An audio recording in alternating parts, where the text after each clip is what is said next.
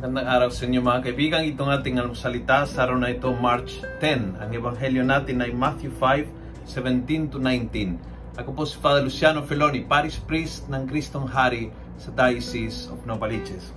Sabi ni Jesus, So then, whoever breaks the least important of these commandments and teaches others to do the same will be the least in the kingdom of heaven. On the other hand, whoever obeys them and teaches others to do the same will be great in the kingdom of heaven.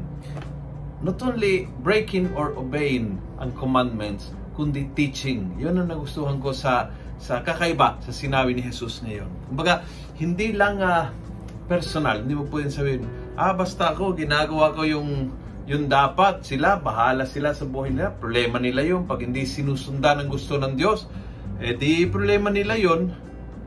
Parang hindi ganon ang teaching ng ating Panginoon. Hindi problema nila yon. Problema mo rin. Dahil tayo ay hindi foreigners or strangers sa isa't isa. Tayo ay makakapatid.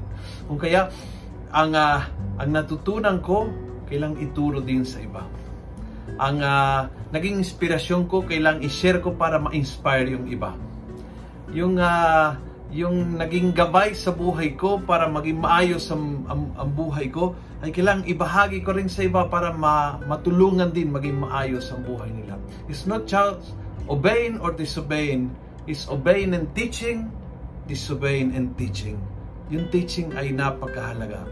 Humingi tayo sa Panginoon ng biyaya na ngayon, lalo-lalo ngayon taon na ito, na maalala po natin na tayo ay biniyayaan ng pananampalataya 500 years ago para tayo din ay maging tagabahagi ng pananampalataya sa iba. Saan man ka naroroon, sa Pilipinas o sa ibang bansa, tandaan mo yan, ikaw din ay tagahatid ng pananalig kay Jesus sa lahat ng tao na nakakasalamuhan mo.